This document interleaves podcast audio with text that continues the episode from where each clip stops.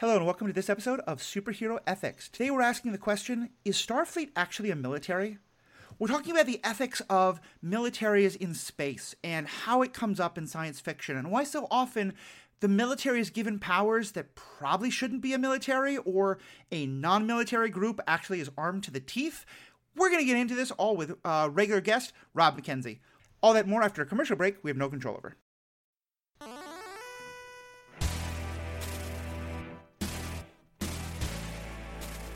Welcome back. My name is Matthew. I'm your host. Rob has been a frequent guest on this podcast, and I'm also happy to say that pretty soon, after years of talking to him about Star Wars, he's also going to come on the Star Wars podcast. So, my apologies to Ruth that I'm taking up so much of your time over the next couple weeks, but uh, glad to have you with us. Oh, it's no problem at all. I'm always really glad to record podcasts, and it's awesome. It's a cheaper and more fun waste of time than a lot of my other pastimes. this is so this is true. This is true. Well, and I've certainly heard from a number of the spouses of my uh, guests as well as my own that wait a minute, that means they're not going to talk my ear off about their crazy theories. Great, go have fun. So everybody wins. Exactly. Exactly. And so this was a topic that you came up with, and it, it's one that I'm really glad you brought up because every time I, I've been recently watching rewatching all of Star Trek with one of my other partners, Abby, and the question of you know we keep having these episodes where Picard or someone like that will say, "Oh, but Starfleet's not a military," and we always are sort of raising our eyebrows, like, "Really?" Um, and and so I was so excited when you got when you started mentioning the topic. So why don't you talk a little bit about like what got you into this topic and what kind of how you sort of see it broadly? So I've been rereading. I, I just plowed through because there was a new book in the Lost Fleet series by mm. uh, John Hemry. Uh, or John, and he writes as Jack Campbell for that series. He's an author that was a lieutenant, uh, naval lieutenant commander. Uh, he's mm. retired from the Navy, and he writes basically primarily military science fiction. He has one basically fantasy romance-ish series, which is reasonable. Right. But he he writes what he knows, which is running a, running a military fleet, right? Yeah. And so his his Lost Fleet series and his Paul Sinclair series and the Genesis fleet are all are all very much modeled on Earth naval militaries mm. and he has characters that that are professional military officers and think and act like professional military officers, which is when you compare it to a lot of other military science fiction where the authors have never served, they feels very different. Right. And I you you said, "Hey, do you have a topic idea?" And I'm like, "Yeah, it's really weird that like Hemry writes these deep philosophical like how the use of force in the military books are as a military person. And we have a whole series nominally Starfleet based where they only very loosely wrestle with a lot of this stuff a lot of the time. Right. Yeah, and I think that was a lot of Roddenberry's idea. And I, my understanding from having read some histories about Star Trek is that it, to some extent, it started with the kind of you know the trouble that you get into that, that Roddenberry didn't want military stuff at all to some extent, but you know you're trying to get a TV show about space in you know network television. People are like, all right, cool, well, give us some spaceships fighting each other. But yeah, certainly it you know whether it was intended or not, it got very baked in, and yeah, I think with the it's a huge issue with Starfleet, but I think in so many of the TV shows and movies and also some of the books, this question of you know is this thing really a military or not? Or if it's officially a military, why is the military doing your first contact situations right. or your space exploration situations? And I think uh, even in my one of my favorite shows, Babylon Five, that I often talk about, right. they're very clear it's a military and there's separate like exploration things.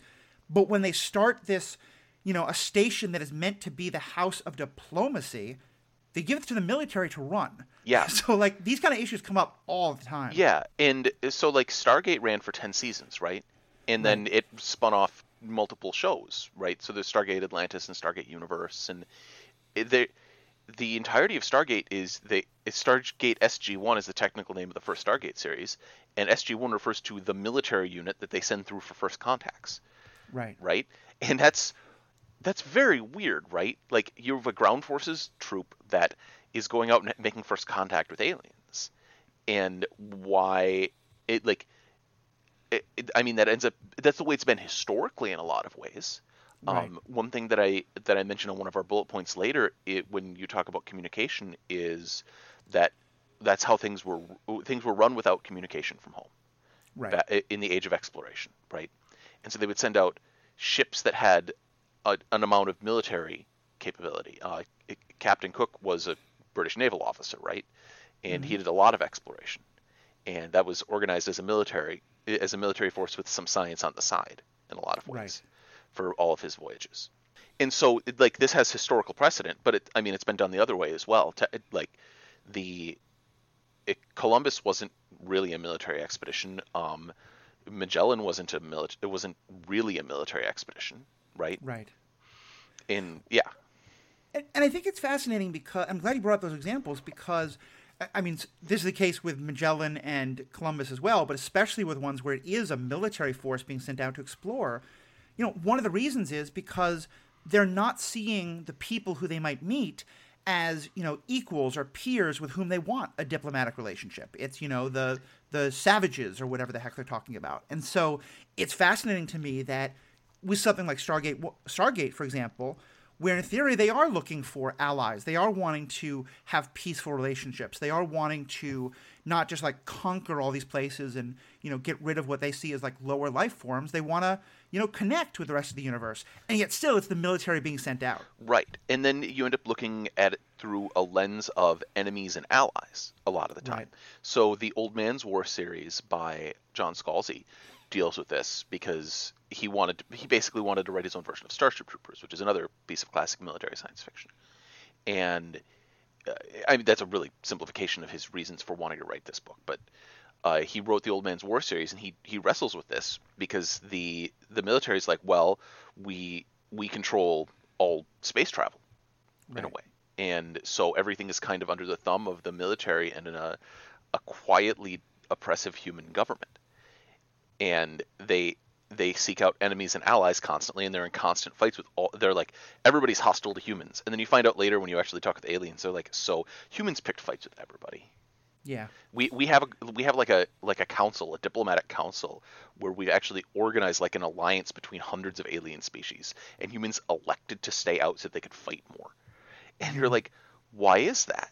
Well, it's because the military wants control and power, and so the, it's the natural human. It's um, Pournelle's iron law of bureaucracy at work Right. which is a, like there's two groups of people in any bureaucracy and one of them is the people that do the job that the bureaucracy is organized for and one group is the people that organize the bureaucracy and eventually the people who run and organize the bureaucracy gain power and start pushing the pushing the bureaucracy for its own ends instead of Mhm. instead Yeah. of the ends that the that it was organized for As someone who spent 20 years working in the nonprofit sector, I can 100% agree. This Yeah. is exactly what happened. right You know? I and mean, this this is Pournelle uh, uh, it, it sounds right because you see it all the time in all sorts of places right yeah. and I, yeah I mean, it's funny because it's it's. I can actually draw a perfect example from that because in the this probably happens in a lot of places, but in the nonprofit world, especially in funding, we often talk about in development. We often talk about the concept of mission drift, Yep. which is where you start with a specific mission, but then you find a funder who will give you a huge amount of money if you kind of you know do something tangential to your mission, but a little off to the side, and then a little more off to the side.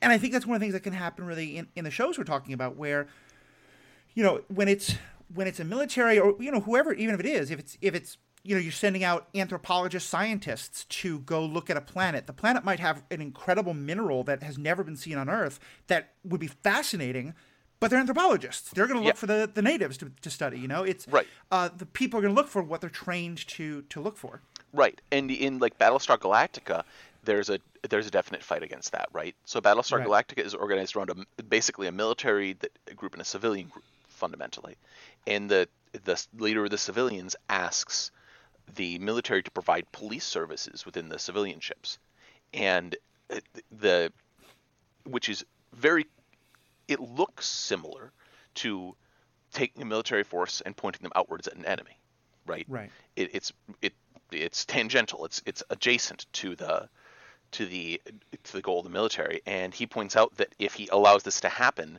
then the military is designed to look for enemies, And Right. if he does that and he points them at the people, then he's going to end up with a problem where the military is going to see the people as enemies at some point, and he doesn't want to have that happen.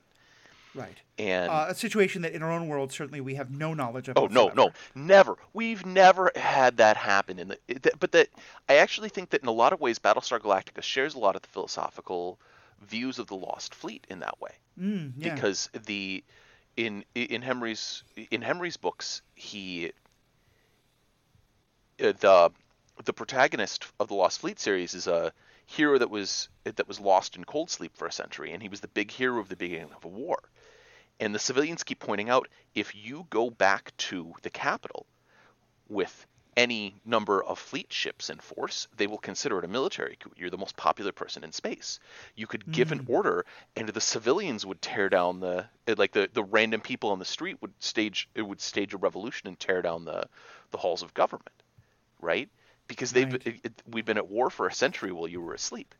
And he's like, well, yeah, but I don't want to do that. The military is the servant of the civilian population, right? I can't seize power. I can't march the legions into Rome.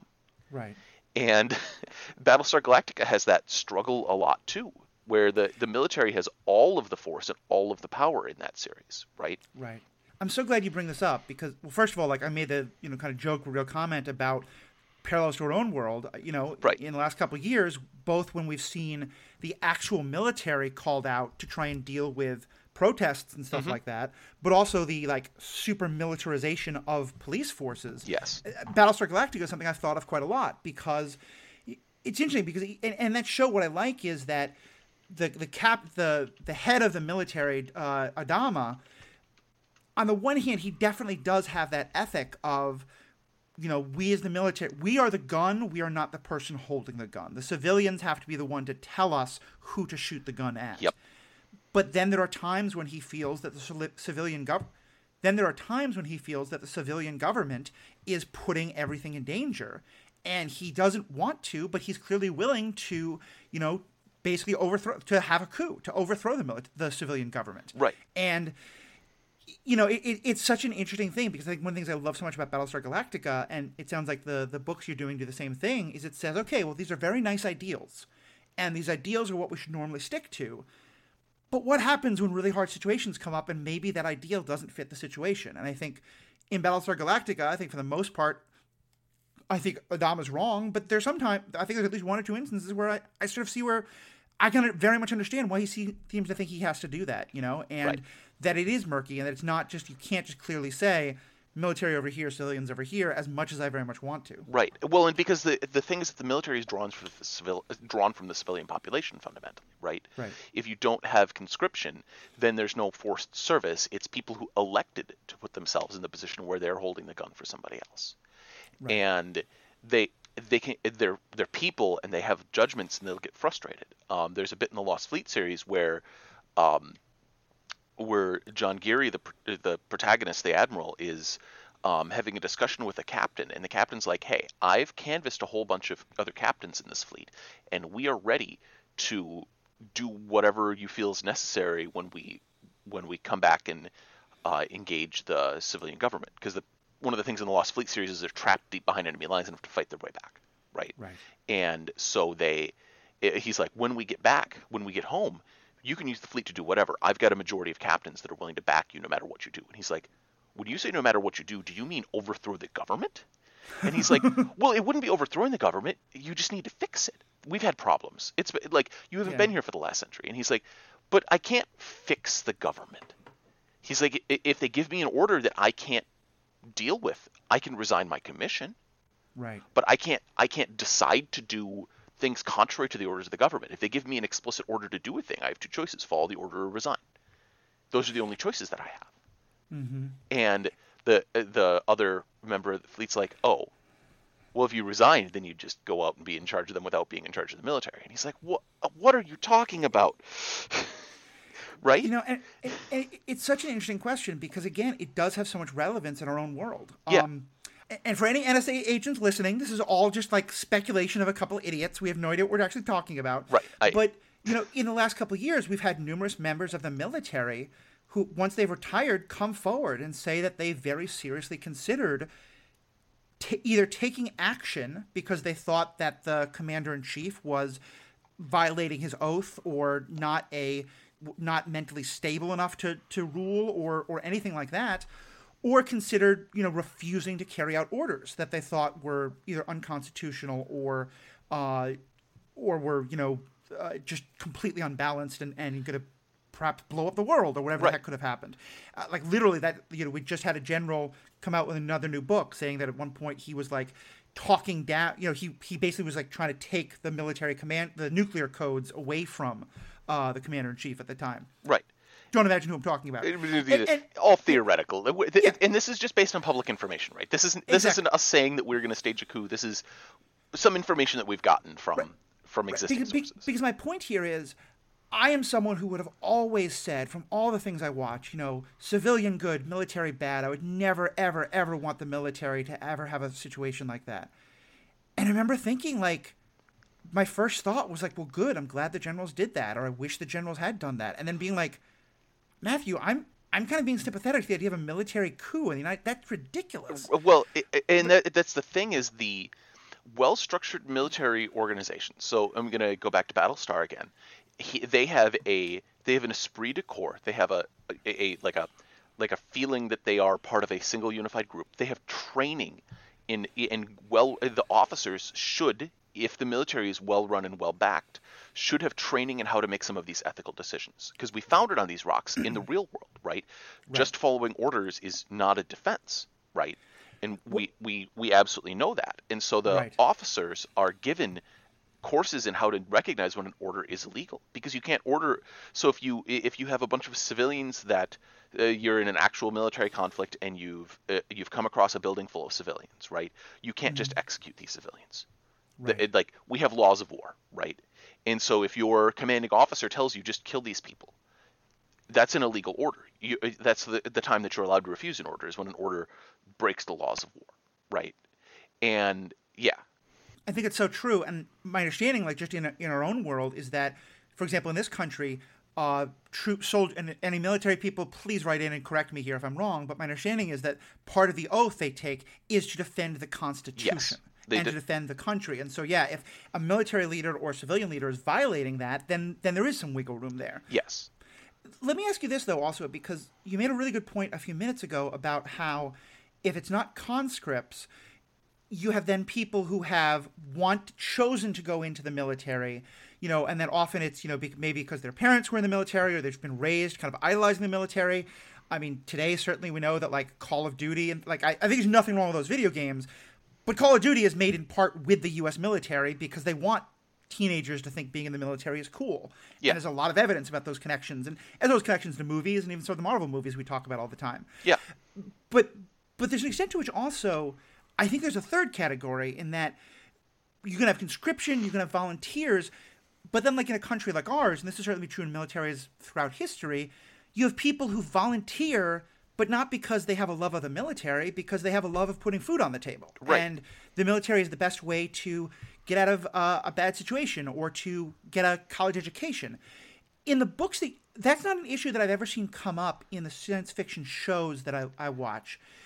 In the books you're talking about, do they ever address whether like not even the officers, but the like the enlisted men and women, uh, but the enlisted people are, are are any of these books ones in which like yeah, they're kind of volunteers, but it's also a lot of socioeconomic situations that Well, are kind of it- it- pushing people into the military. So that's that's addressed in Battlestar Galactica. Actually, uh, one of my favorite characters um, is uh,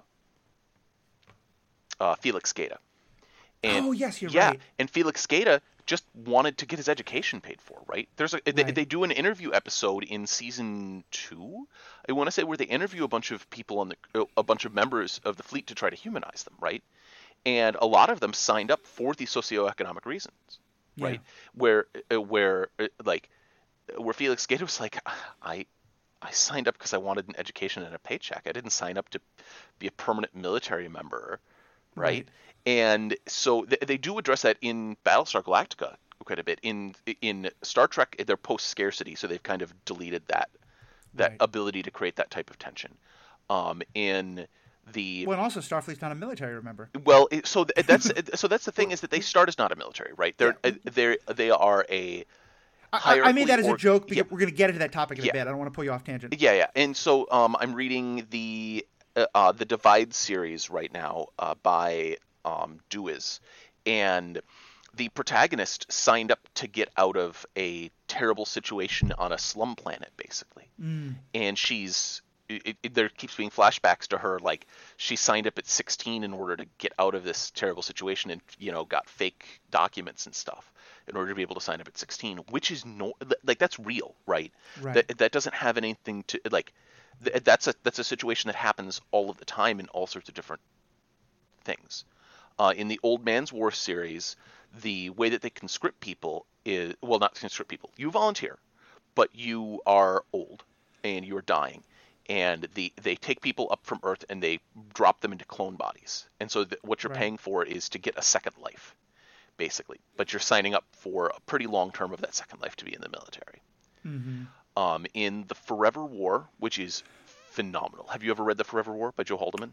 I haven't, no, but it's definitely going to go on my list. Oh, the Forever War is he's a Vietnam vet, and Hmm. in the Forever War, it's a novel about time dilation, basically. People Yeah. sign up to be in a military conflict, and there's no faster than light travel, and so when you travel out to the military conflict on a close to light speed ship and then travel back, well, everyone you know and love, and in fact your entire civilization basically has vanished. Oh, right. okay, yeah, because a military contract is like 300 years. Uh, well, in, in in his case, in their case, I think they signed up for two years of real time, which uh, two years of their clock time, which ends up being a thousand years of real time. Wow, yeah. And so, uh, the the Forever War is a uh, the Forever War is a remarkable book. I don't want to Mm. I, I don't want to try to mischaracterize Joe Haldeman's work because he's got a lot of moving pieces in it. But they the the protagonist is is an educated person who signs up because he kind of believes, but he meets a lot of other people that have signed up for other reasons, right? right. And that's uh there's a lot of stuff going on.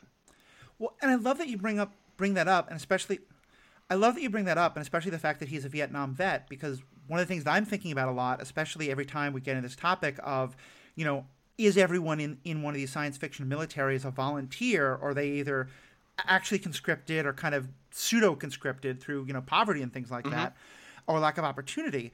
My mother, who was a very you know ardent activist, a lot of my ideas of ethics came from her. Yep. You know, I talked before about how she and I would watch the early Star Treks together. And one thing she often talked about with a lot of regret, especially once the you know she and I were were joined in like she and I together, you know, protested the Iraq War and the Afghanistan War, Yep. and she would often tell me stories about the work she had done protesting the Vietnam War. And she often said that one of her biggest regrets from that time was that, you know, the culture was we are against Vietnam, we are against the atrocities in Vietnam, and so we're going to see all the soldiers as, you know, baby killers. And, and you know, Vietnam vets were treated horribly when they Yeah. came back by people who were outraged by what the military did. And you know, my mother talked very openly about like you know that in later years, like there was a lot of awareness of wait a minute, like these people were con- li- many of them were literal conscripts. There was a draft, or many of them were again the sort of pseudo like they had no other opportunities, they had no Right. other you know, or or this is what five generations of their family had done, and and that you know by the time we got to like the wars in Afghanistan and Iraq, uh, not just from her, but I think in the activist leftist community in general, there's much more of an understanding of we can be against the war while still support the the conscripted people, you know, and that there's a difference there. And I so I love that these books are are talking about that, and it does not at all surprise me that a Vietnam vet was writing from that perspective because I. I, I've talked to a number of vets who, you know, might have had very negative feelings about the conflict or whatever they felt about it, but were outraged by the way they were treated by people who acted as though like it was their decision to go invade this country that they'd probably never even heard of before they joined the military. Right. And uh, in the Forever War, especially when you're talking about the alienation when they came home, that's what he's writing about specifically. Is you come back and you it, you haven't changed, or you don't feel like you've changed, but you have, and Right. the the world around you has changed, and everything is foreign, right? And Yeah. he, he and everybody treats you.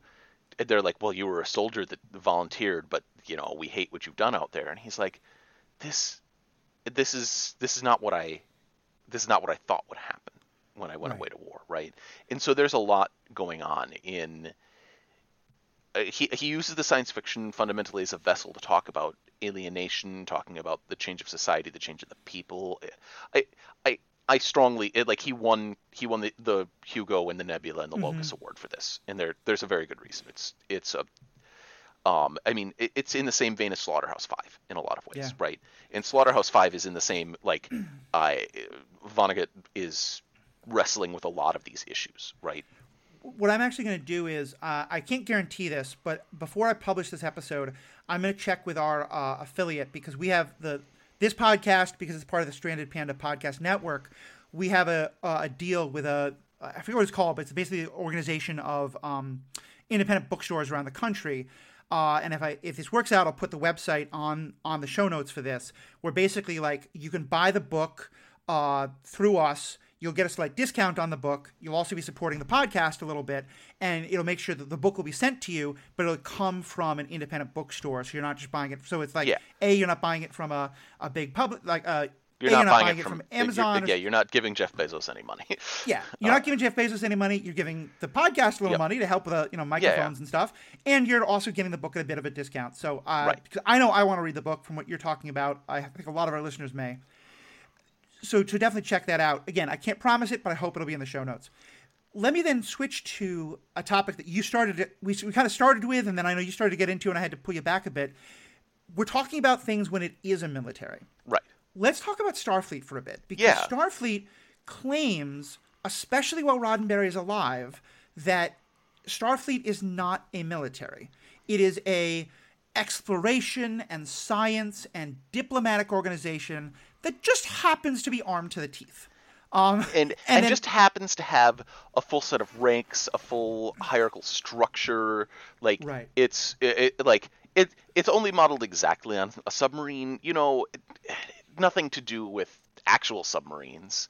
Right. But And like I know that in the civilian like on civilian ships, like even on a ship like you know a, a cruise line, there is still a you know order of kind you know kind of like the captain and then like the next level down and the next level down Right. among the people who run the ship. Right. But like the the dancers and the entertainers and the people who run the you know theaters on a cruise ship are certainly not part of that military structure. Right. In the way that in Starfleet they almost always are. Yeah. So when you look at Next Generation, uh, they spend a lot more time below decks, basically, right? And you show you see different people with different roles and ranks because the the Enterprise D is huge, um, and it's also very empty. Uh, the the ship actually, if you look at the schematics, gives a tremendous amount of space per person, and the they can carry you know like fifteen hundred extra people on that ship or something. They can evacuate a colony. But I've heard a lot of military people talk about how when they were on a ship, they don't remember a queen size bed that they got Right. to sleep in, and Uh, well, all this uh, well, yeah, because that's that's the that's the other thing is that the, everything should be everything should look more like a submarine where everything's super tight, right? Right. Uh, but the when you look at their organization, everyone has rank pips, right? Except for a small number of like random civilians like Guinan who are just hanging out on the ship. right, It- like their ship's counselor, who's a professional therapist, right, has rank pips, and she's she takes rank courses and like commands the ship during a couple of bits, right? Yeah.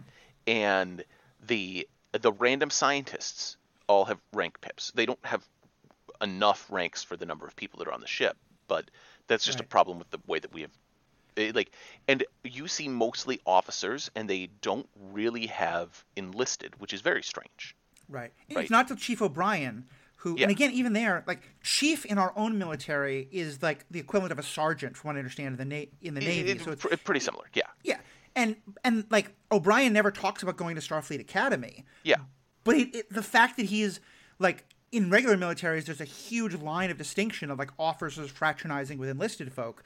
That never comes up, you know. yeah Uh, they, uh, they, they don't they don't treat things as a as a military fraternization structure for instance like you're talking about right? Like Right. in ds9 even which is ds9 takes one step further towards being actual military structure right? But in ds9 you have relationships between bashir who's who's starfleet and a and a ranked officer and and dax right? Who also is a ranked officer. Mm-hmm. And they talk a little bit about how like well uh, you can't technically have Kira command the Defiant because she's not a member of Starfleet, and then they have her command anyways because they don't care, right? Right. They they fundamentally they're like, well, all of this military stuff is kind of like a like a kabuki theater, right? It's not there for real, and so they aren't these real professional like uh, when when you look at how it, it, contrasting it directly with Battlestar, they don't treat it as the military component being a professional aspect. They they're amateur at being military. Right. And- even though they go to a Starfleet Academy, Right. where it's kind. I mean, I was gonna say it's like kind of a mix of college and military training, but you know, West Point, you learn physics and math, or, yeah. and, and like all the academic acad- the military academies are all you know very good universities. Yes. I, kind of like, saying, like a lot of people. A, a lot of people, yeah, go to West Point or uh, Annapolis or Colorado Springs for the Air Force because, like Gaeta, they want the education. They don't Yeah. want, but but it comes with the military stuff. And one of the things you're you're making me think of is if folks want to think about a real life example uh, or a TV show based on a real life example of the kind of what we're talking about, where like everyone gets put into the military. Hawkeye in MASH has a military rank. Yeah. I, I believe he's a captain. I think Yes. he he often like he because he and like a lot of the other doctors and you know Klinger is a sergeant. The um everyone in the MASH unit, even the mili- the medical staff, have military rank because for them it's not you can't have like a hospital with military guarding it. Everyone has to be part of the military.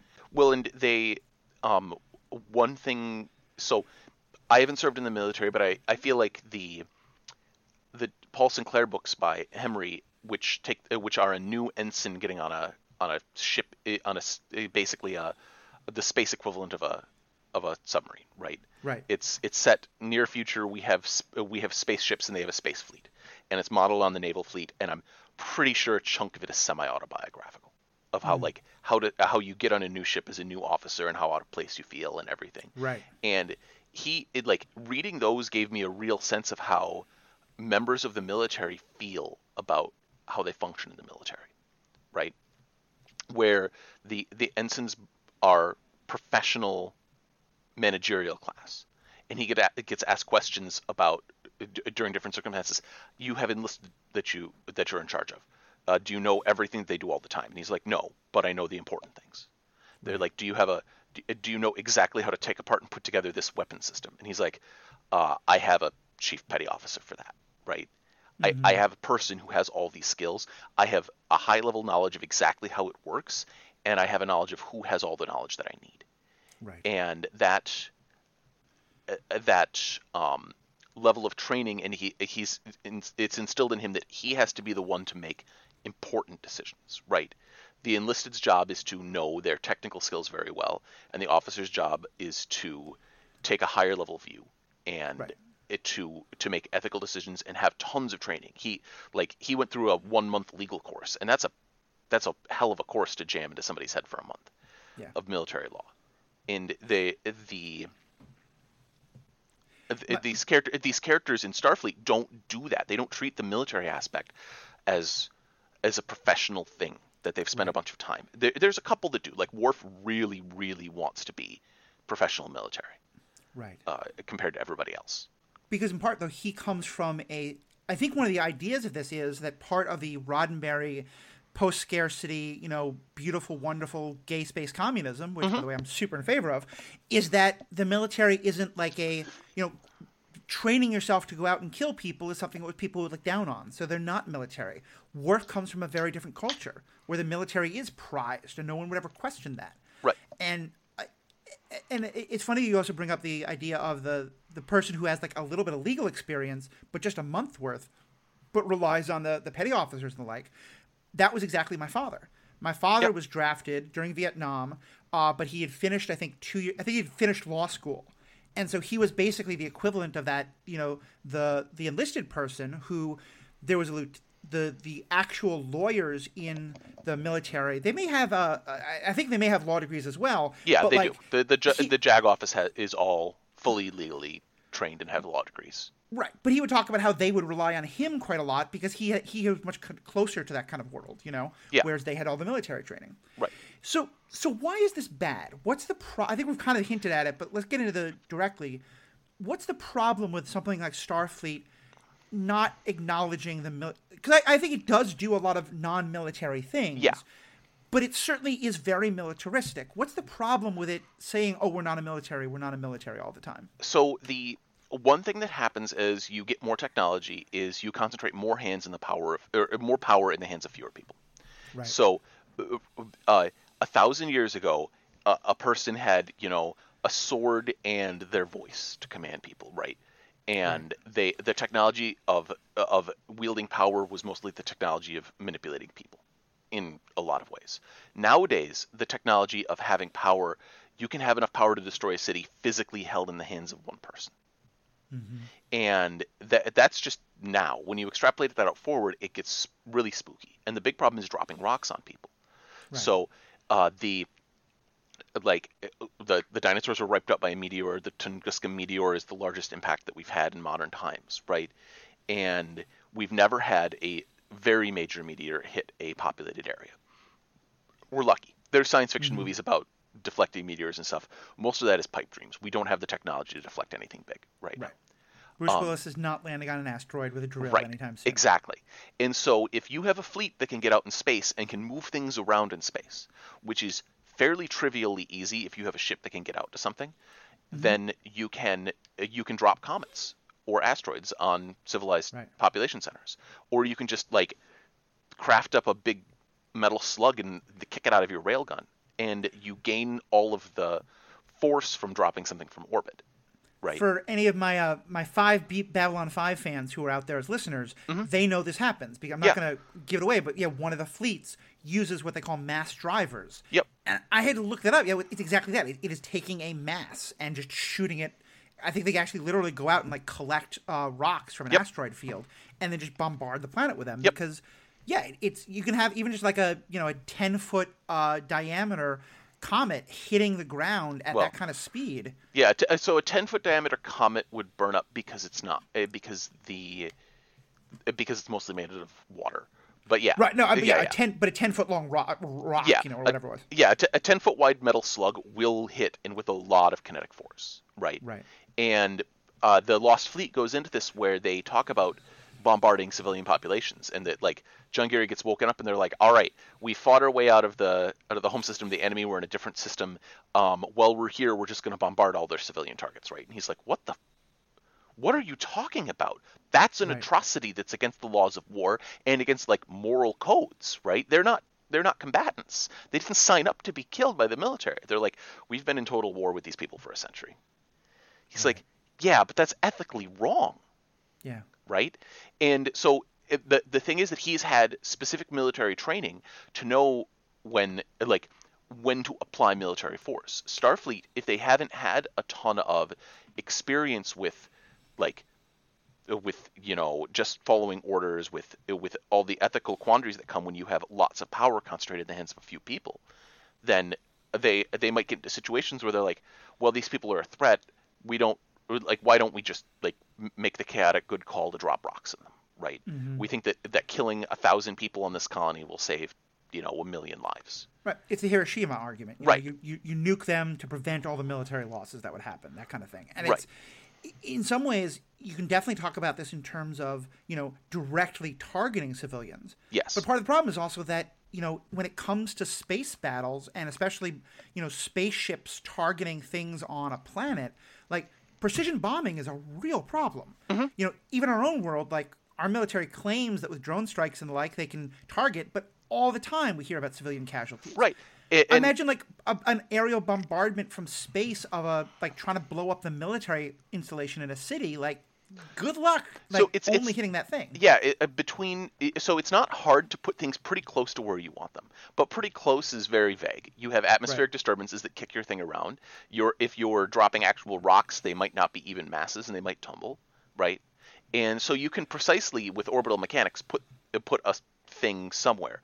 But if it's a dumb rock well they can move uh, things can move and change right? Right like you, you could have a bunch of civilians have a big meeting in the building and get killed, right?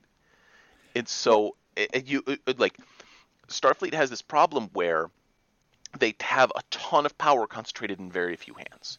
Right. And they don't have the they don't have the the the more rigid structure that you kind of uh, that in our world we've we've figured we need because we we have this problem in our military as well. They have they have all sorts of weapons that can hurt a lot of people.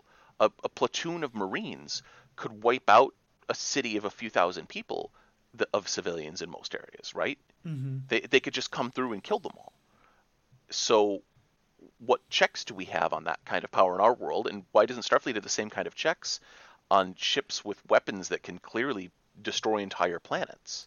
Right and like they do every now and then introduce characters who are you know Carol Marcus in yep. in uh, Wrath of Khan or others in TNG and like who's they go I'm not part of the military I'm not part of Starfleet I'm a scientist yeah which that alone belies the idea that Starfleet isn't a military to some extent but but even beyond that I, I think you're right about the chain of command I also just think that particularly when it comes to first contact situations you know we talked about this with um, uh, Battlestar with uh, Old Man's War. Yeah, Star, that and also with uh, Stargate. Stargate. Yeah, but even in um, you know, every time there's first contact in Starfleet, uh, in in Star Trek, most of the time, you know, Picard is is putting on the the diplomat idea, and he's not being a military person.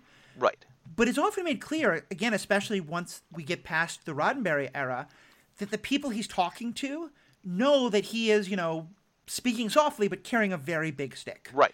And I think there's at least two or three episodes, uh, maybe in Voyager, I think it is, but maybe also be in TNG, where the people they're trying to have first contact with are like, okay, you say you're not a military, but your spaceship there can destroy our world very easily. Right. Why do you come here with all these guns to talk to us about peace? You know, and I think that's that's another ethical issue that really comes up, uh, especially because they don't name it. Because I think to some extent, if, if this would be an entirely different show, obviously, but if you got a ship like the Enterprise that was civilian run and had, you know, a science division, an education division, and like, you know, the, the people who were doing like, you know, the, the, the cook isn't in the military, the doctors, none of them are in the military. Right.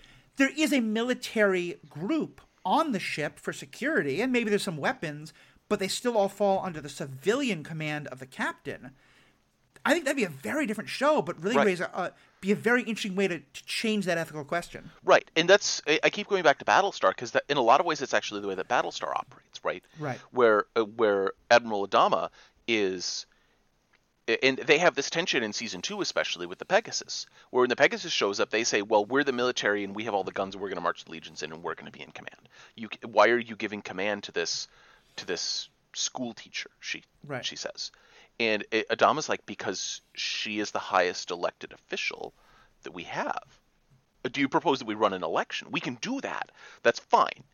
But she's not military, and so I'd have to defer to her for strategic decisions, and we consult.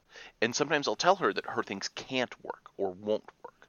Right. But oftentimes they'll go to her, and she's the final call on things, despite and, not having any of this military and ethical training, because they're like we must defer to civilian authority. Right. Um, but and one thing I really yeah. like is that there's uh, there's definitely some times where he talks her out of things. Yeah. But there are also some instances, and these are some of my favorite episodes, where he says, Madam President, this is not going to work. You're wrong. And she says, like, I think you're seeing this as a military person.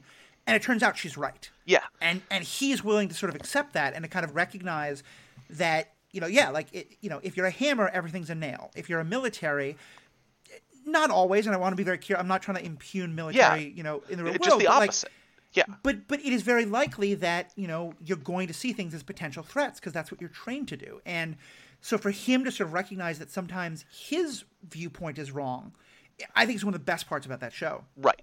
And so that's why I, I keep going back to it very specifically because I think that it's the contrast, right?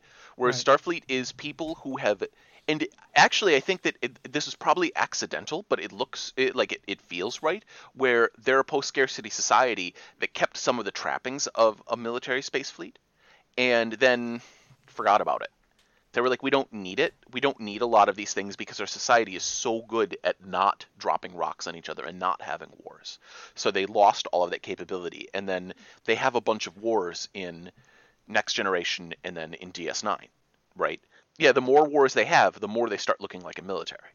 I think that's so true. And as we've talked about, like once Roddenberry is no longer running things in DS9, it does start to become like that militariness comes back again. And I think one of the reasons why DS9 is one of my favorite shows is that it kind of creates the situation we were talking about from Battlestar, where you don't want to be a military, but the threat of well, this first comes up actually somewhat in TNG, where the threat of the Borg kind of starts to push it more to being a military, and you know Picard and our heroes are pushing back against that. Right. But by the time of the DS9, between the Borg, the Dominion, the Cardassians, like everything that's going on, everyone's pretty much accepted that y- you're going to have to act like a military, and I don't think it's ever specifically stated in those terms or talked about as a major change. But the Defiant is 100% a warship. Oh, yeah. It is a ship built to go into combat. Well, and they it, when they talk about that with the Defiant as a prototype, that means that they're trying to build warships, right? Right. And then they have this it, like they have this discussion where they're like, well, the Defiant's different from every other Federation ship. It doesn't have these big crew compartments for science. It doesn't have a lot of the other stuff that's going on as a science ship, right? And it, it's clear. I agree that that the Defiant is designed as that. And when they show up at the beginning of DS9 around Bajor, the Bajorans are like, "We've allowed you in because you're uh, uh, you specifically have not been a military, right?" Right. They the Cardassians are a military. It's super clear, right? Right. And the Cardassians conquered them and built a space station. And then they're letting in the Federation, and uh, they say basically you can tell it's because the Federation has a history of not being a military. But they don't sign up. They don't join the Federation at the start of the show. They say you can come in and you can help us rebuild. Like you you won a war against the Cardassians and claimed the space station, which is fine. But we could we could probably like if the Bajorans really pushed back, it's possible the Federation would have just bailed and let them try to sort out their own crap on the space station, right? Oh, I mean, there's a, a time in I think season two where they come very close to doing that. Yeah, exactly. Because of the the and and one thing I love about that is you're right. The Bajorians are very clear. They don't want a military there, Yes. But they do want. But they are also specific that they say we know we need you because we can't keep Cardassia out forever. Right. And like there's this explicit agreement that if Cardassia does try to reconquer Bajor, the Federation is going to provide military defense. And so it's a very interesting. It's like we like that you're not fundamentally a military, but we also like don't just send civilians without guns. You know, send your photon torpedoes and phasers, please. Right. And the the other thing that Starfleet doesn't have is they don't have service branches.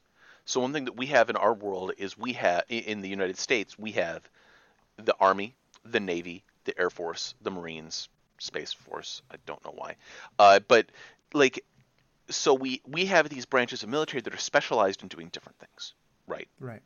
and the this is it, this compartmentalizes power which is i was talking about putting power in fewer hands when you compartmentalize power you make sure that the same group that controls um, your tanks doesn't also control your planes Right. right and so that it used to be that there was a that there was a army air force and a navy air force and they pulled both of those air forces and made them their own separate thing Right.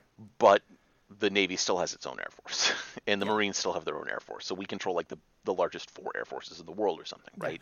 uh, and so, but the but the but the point being in general is that we've we've decided that the way to deal with things on a large scale, how how it functions society societally, is to break up power. Um, and Starfleet doesn't have that, and you know they don't have that because O'Brien is serving on a on a spaceship, but he went and did mil- like ground forces military work, right? Right. And but they they don't consider it a different organization. They never Which talk about yeah I- I- they never talk about the difference, and they also never show it. Like, yeah we, there is never we never actually see ground warfare. We see like little squads of like four or five people fighting Yeah. against, you know, six or seven people. But we never see like artillery and tanks and stuff like that in Right. any kind of real way. right. And so th- what they're doing is they're producing like this idealized, like glossed over kind of view of military interactions. And they have these amateurs that are doing this that their weapons are so good that they don't really end up having to build a professional corps. And it's very strange because when you look at like how uh, again going back to the uh, the contrast with Battlestar Galactica, Battlestar Galactica they they specifically have a ship that's organized with people knowing their roles very very well. Hmm. and so they have the differentiation between officers and enlisted, right? Right. And they have the the people whose jobs are very specific to what they do, and they they have people who do particular jobs, people who are trained as their backups, and they have this organizational structure where they where orders flow down from the top and feedback flows up from the bottom, step by step. Mm. And it, it, it, that's just basically a way to organize and and manage power in groups. And they, it's not really that way. It's it's Yeah. closer to a it's closer to a business. It's closer to a corporation in Right. TNG where you have you'll have staff reviews and stuff and people managing departments, but they're very flat, right? Right. And and there's one other example I want to bring up, which is I would say one of the I think one of the top three Star Trek shows ever made, which is the Orville. Um, I know a lot of people right. don't think of Star Trek, but No, it's 100 percent it's fan fiction. It's a Yeah. love letter to Star Trek. Right.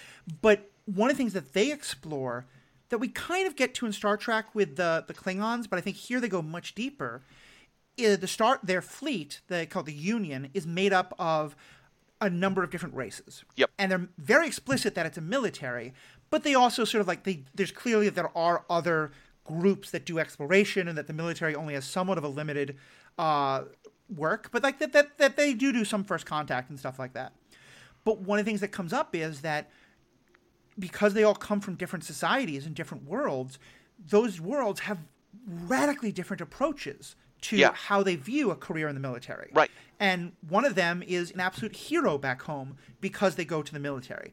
The other, the family looks at them as an absolute failure. Yeah. And it's one of my favorite episodes in the second season is about uh, this character who, you know, sh- they think of themselves as this incredible, like you know, very powerful, very important part of the the the, ship. the Yeah. ship, the crew.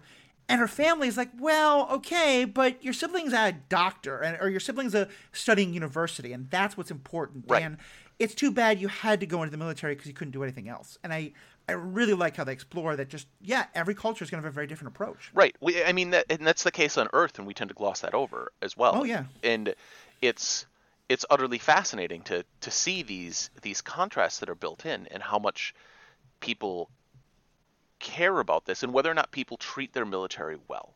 Yeah. Right. And, and that's not just like different countries. I mean, like growing up where I did, the idea of going to the military was like, what's wrong with you? You Yeah. grow up in South Carolina or some places like that, of course. Like that's an honorable thing to do. Right. And like even within my own family, I have uh, I have a cousin who and uh, an uncle who's former Navy and a cousin who who went into the military um, to follow his dad. And my family considers that a perfectly honorable and reasonable profession. The majority of my family doesn't do that, but Yeah. we're we're directly related to to a regular military service family, right? And so like looking at the contrast when uh, when I'm here in Minneapolis and a lot of my friends don't really have that many military connections and I'm looking at my Facebook feed and I see, you know, back home I have a bunch of friends who who enlisted, right? Mm-hmm. And Yeah. then I have here in the cities hardly anybody. And it's it's just a very different and very interesting cultural split just even within our own culture, right? I- mean, I've I'm kind of loving that we're talking about this in terms of science fiction military because, yeah, where I grew up, you know, the geeks were the last people you'd ever think of being in the military in any way, shape, or form, and and also just you know, I went, I was in a, uh, my family was a varied economic backgrounds. At some point, doing fairly well, at some point, really not. But I went to a you know private school that I've talked about. I I I lived most of my life among people who were very elite, and even with my friends who weren't, it's still like you know joining mm-hmm. the military from New York City was at least the parts I lived in, especially in the geeky world, was unheard of. Yeah. And the first times I started going to like science fiction conventions or just like hanging out online and talking to people about Star Trek or things like that, and I would hear people who were either former or often current military. Yeah.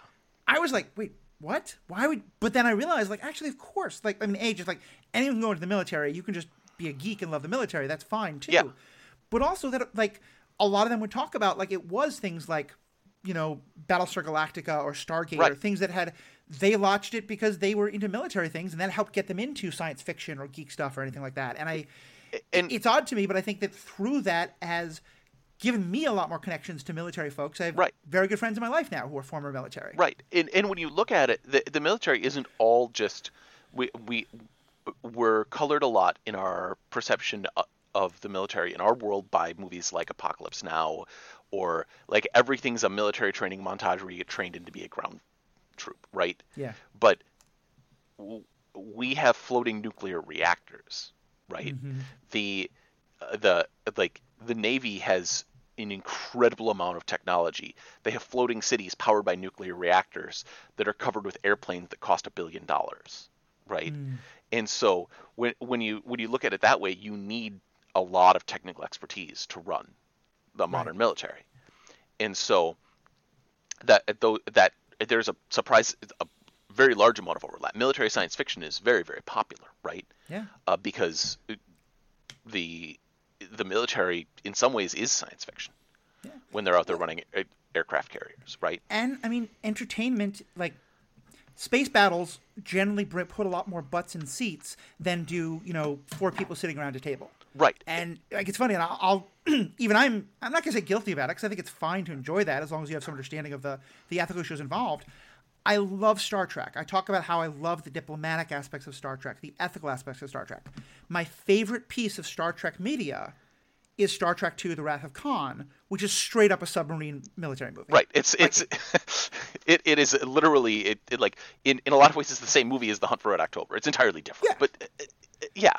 The, Yeah, the it's pers- about two spaceships trying to find each other with bad communicate with bad sensor situation, and it's about military stuff. And Right. I love it. It's a great movie, but it's not really Star Trek at all. No, and uh, but uh, in some ways it is because it's th- there's this extended sequence with Carol Marcus where she tells Right. Kirk, "You're in the military."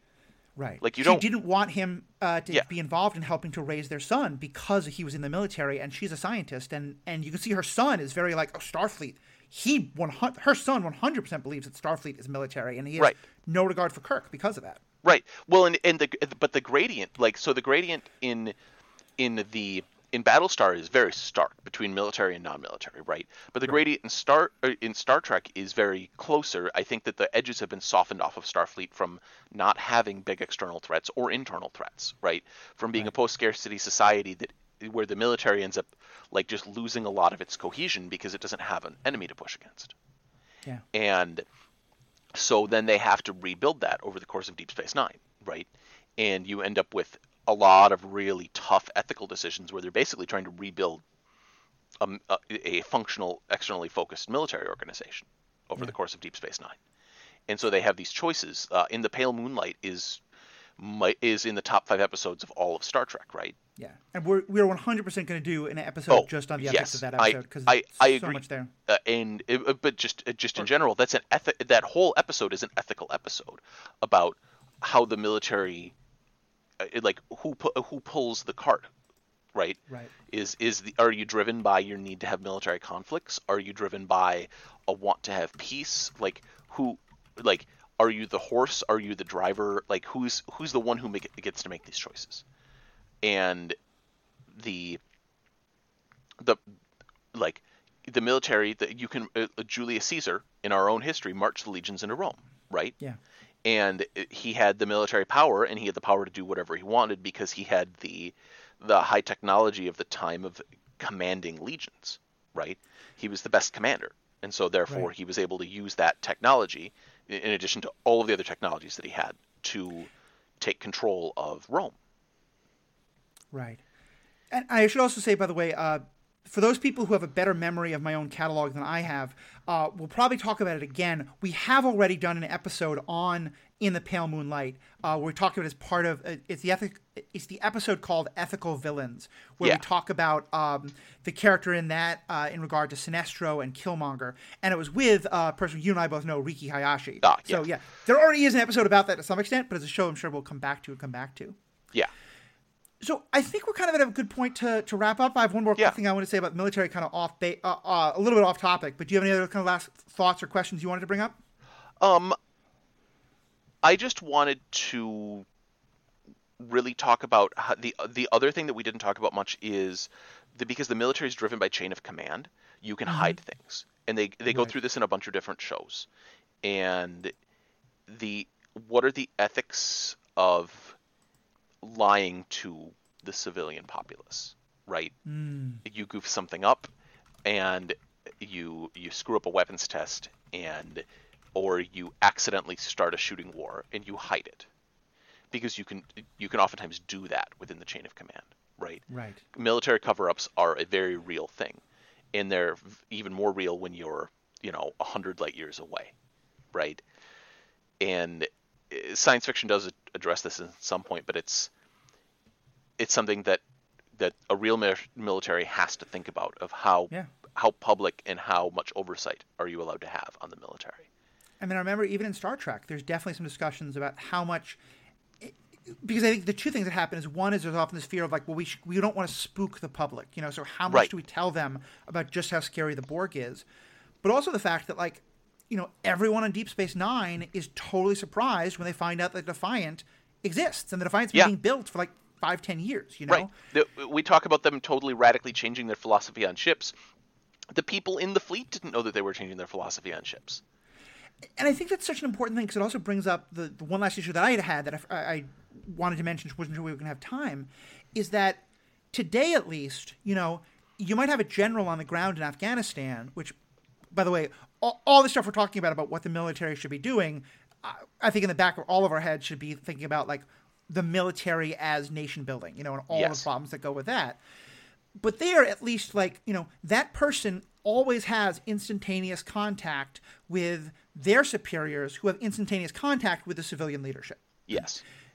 that always hasn't been the case you know one of the one of the biggest problem i mean there's 8 million problems with the age of discovery and exploration but Yep. is you know you, you have a military expedition going into you know the the land they don't know anything about they can't write back to the king and ask what should we or shouldn't do it's going to be three months of communication blockades and so of course just well we see someone we're going to conquer them Yeah. in some science fiction, and uh, unfortunately, a lot of the stuff I read is very inconsistent about when they think this is an issue and when it isn't. but often they do, like, often they'll, uh, you know, point out that, hey, like, it's going to take the light speed, you know, signal that we're sending back home 20 minutes to get there and back. Or, Yep. you know, I mean, if it's light speed, it should take, there's no way to have interstellar contact, but they somehow do it anyway. Well, if they And- have FTL, you can courier data around. But yeah, Right. you're still limited by whatever your FTL system is. And one thing I've noted is there's often times where Picard has to kind of like check in with his superiors back home, or Kirk does. I don't ever remember them talking about like, well, we talked to the civilian leadership, you know. Yeah. Um, and it's something I love about. I, I keep talking about it, but Babylon Five, you do have a military commander running this space station, which seems Yep. really problematic. But the, whenever he has, uh, like, he's not sure about something, he calls up a member of the civilian government. Yes. Generally, it's a, a senator, but also the the civilian president is a very big part of the show. And Right. I, you know, and it's, but it's when in the shows where they're more more I think accurate uh, uh, scientifically about how slow communication would be over vast distances in space. Yeah, not only do you have a military commander, but even if they're theoretically under civilian control, the civilians have no way to influence what they're doing in the moment. Right. Uh, the, the the Lost Fleet deals with this really heavily a lot, where he's in the first few books they're trapped behind enemy lines, and every decision is John Geary's decision. Right. Right. He he doesn't have civilian oversight, and then he gets back and has civilian oversight, and then they send him out again for the for the second series. They're like, we're going to take your fleet, who are actually like a political problem because you won the war at the end of the last series, but we have this giant fleet that we don't know what to do with, so we're going to send you out to explore the borders of of civilization. Mm-hmm. And then he's like, so I have a military expedition. I've been given some civilian experts, but I've been clearly placed in charge, right? Yeah. The civilians aren't aren't a check on top of him. He's the only check on top of himself. And then in the next series, they do it basically again, but this time they take an ambassador and put the ambassador in mm. charge of him. And so he has this cycle of like now he's now he has somebody else to answer to. And so this ambassador is like, "All right, we're going to do this thing." And he's like, "I can't ethically make that. I, I can't ethically do the thing that you're asking me to do." Yeah. And the civilian's like, "Well, I need you to do it." And he goes, "Okay, I'll resign my commission." She's like, "But if you resign your commission, your fleet won't listen to me." And he's like, Yeah.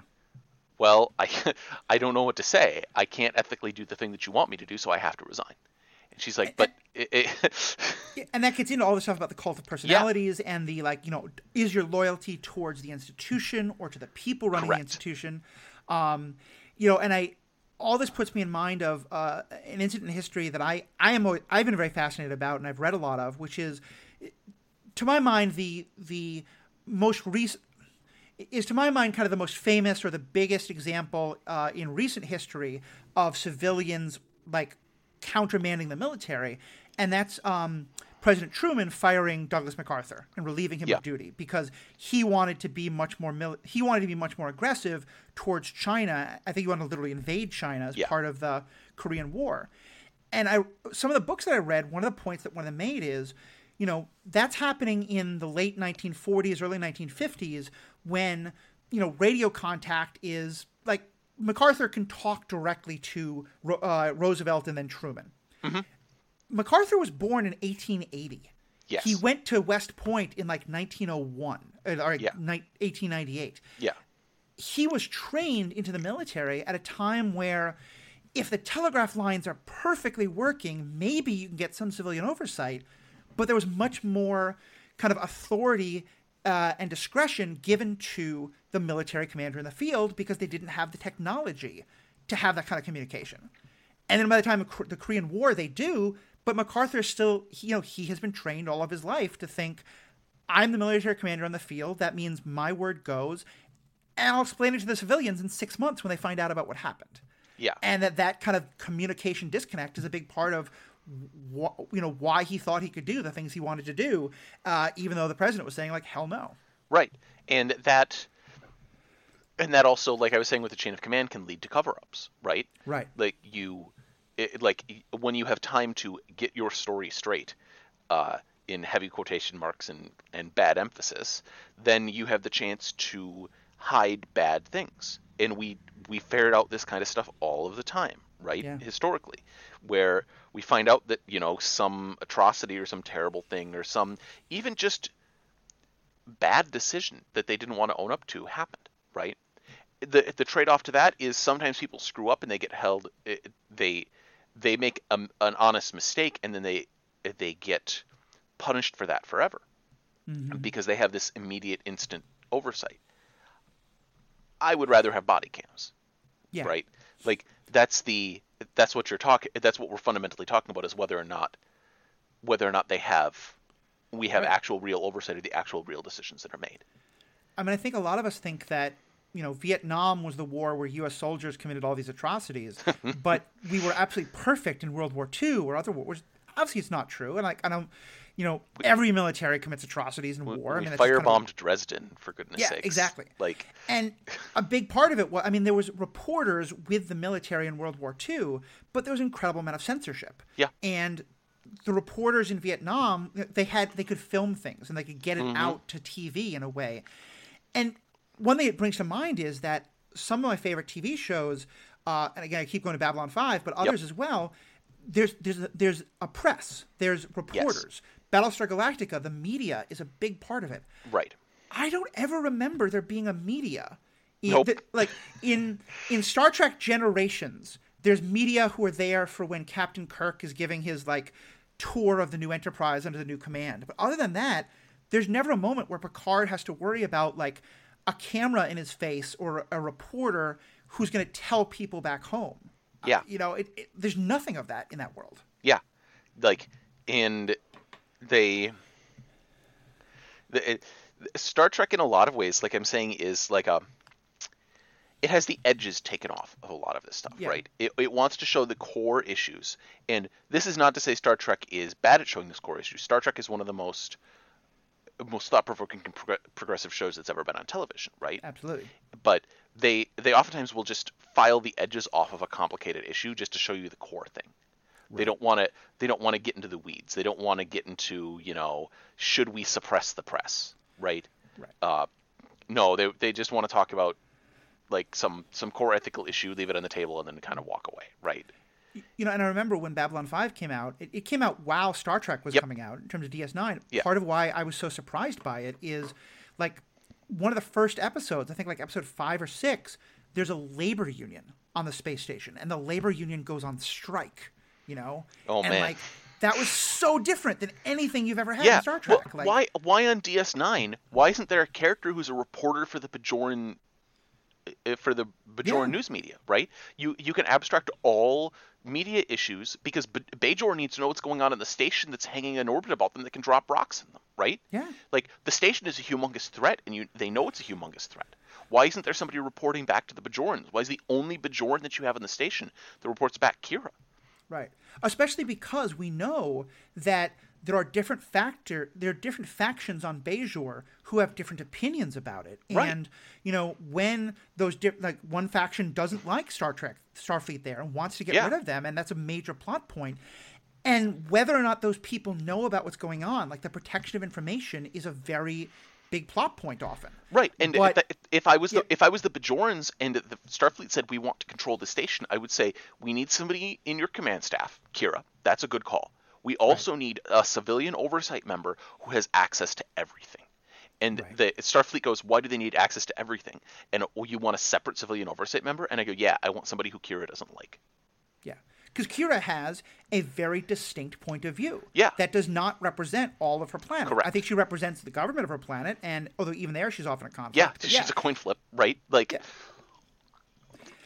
Yeah, so I, I'm so glad we got to talk about these Yes. issues. The, the one thing I wanted to bring up this is more just kind of a, a Yeah. funny aside, but I, I said that I, I in geek circles I've met a lot of former military, also a lot of current military, Yeah. and uh, just another example of kind of where it came up in ways that those of us who hadn't thought about military things most of our lives were kind of amazed by.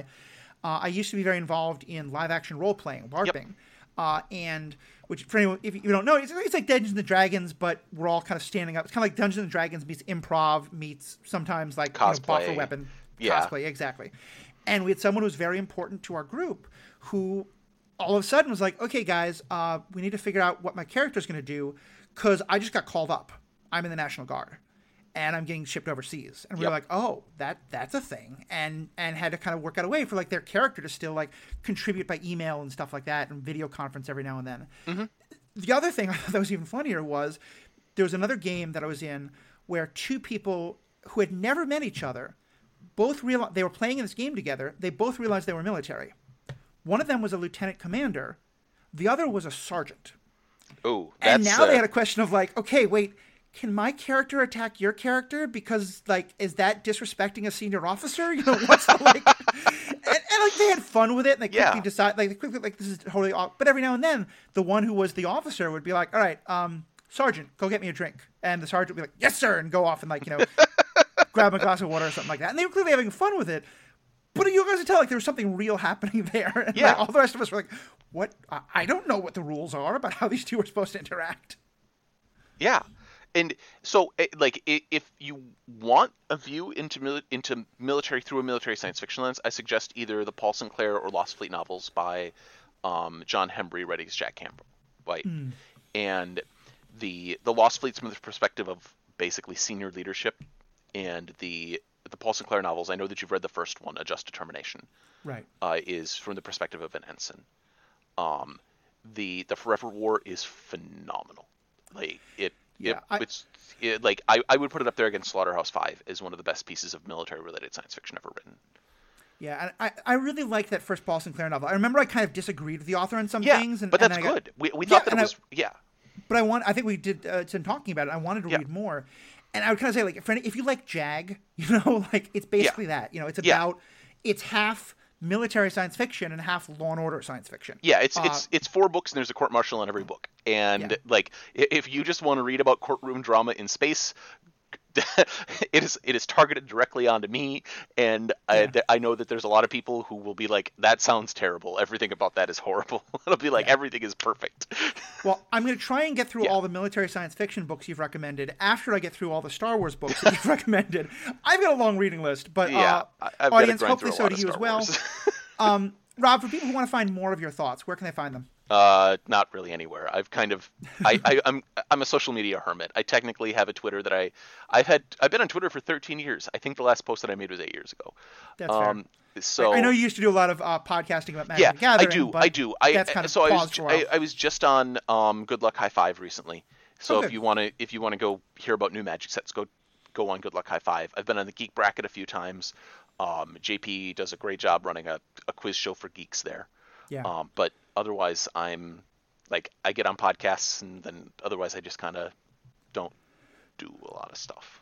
well, you keep suggesting interesting topics here, so Yeah. we'll just keep having you back. So yeah. Well, Rob, thank you so much for being a part of this. Uh, to our listeners, we've obviously touched touched on a lot of interesting topics that I think people might have a whole wide range of, of thoughts on. If you agree with us, if you have interesting, you know, your own kind of reactions to some of these books or your own real life interactions with the military and stuff that relate to what we've talked about, if you think Rob and I are completely talking out of our asses because neither of us have been in the military, let us know. You can um, find us on Facebook or Twitter at the Ethical Panda. You can also go to the website, theethicalpanda.com. And of course, you can just uh, email us at theethicalpanda at gmail.com. And it's all three of those words is one, the ethical panda. Uh, at that website, also, you can find my other podcasts that I've talked about, Superhero Ethics. Been having a lot of fun doing that. Uh, I'm sorry, this is Superhero Ethics. I've also the Star Wars Universe podcast that Rob is going to be a guest on some point in the near future. I will also say that um, yeah. And as I said, I'm going to. Rob's going to give me a whole list of books. I'm going to try and get affiliate links for many of those as I possibly can. And if you're interested in buying any of those books, do it through the website. Uh, you'll save a bit of money. You'll make sure your money goes to an independent bookseller. I, hope uh, that the affiliate link will get. I'll make a note if it's not. And of course, you get to help support this podcast a little, way, little bit. If you're looking for other ways to support this podcast, my other podcasts, um, we have a Patreon. It's not really taken off. I've not really put much effort into it. I think I'm going to start trying to do more of that in the fall and winter. I've been bad about updating it to some extent, but I'm going to be much more uh, proactive about that and proactive about kind of letting people know. But there are some great uh, benefits you can get from being a Patreon. You get ad free content, for example. Uh, at higher levels, you can even suggest topics or uh, get merchandise, all sorts of great stuff like that. But another great way to help support this podcast because it helps more people. We're open to all reviews, obviously. If you don't love the show, you know, please let us know. Um, although, you know, if you just hate the show and you think I'm too leftist or anything like that, you know, don't leave a one star review. Just if you, if this isn't your show, just you can listen to something else. But if you have constructive criticism, definitely give us a, a harsh review if you need to, or a positive review. But especially right now, during the month of September, if you write a five star review for this podcast or the Star Wars Universe podcast or any of the Stranded Panda network of podcasts, all you have to do is write a five star review and, and say something. Don't just say, like, I'm doing this for the contest. You know, say something about the show. You get entered into a raffle where you can win an Oculus 2 or a Nintendo Switch uh, of your choice. Uh, and every review you write gets another entry. You can't write like three different reviews for superhero ethics, but you write a review for superhero ethics, that's one entry. Star Wars Universe, that's another. The MCU cast is a third. Pandavision's a fourth, etc. So write those reviews while we're still in September. Join Patreon if you want to help support. Definitely buy those books that we're talking about. And most importantly, have a good day.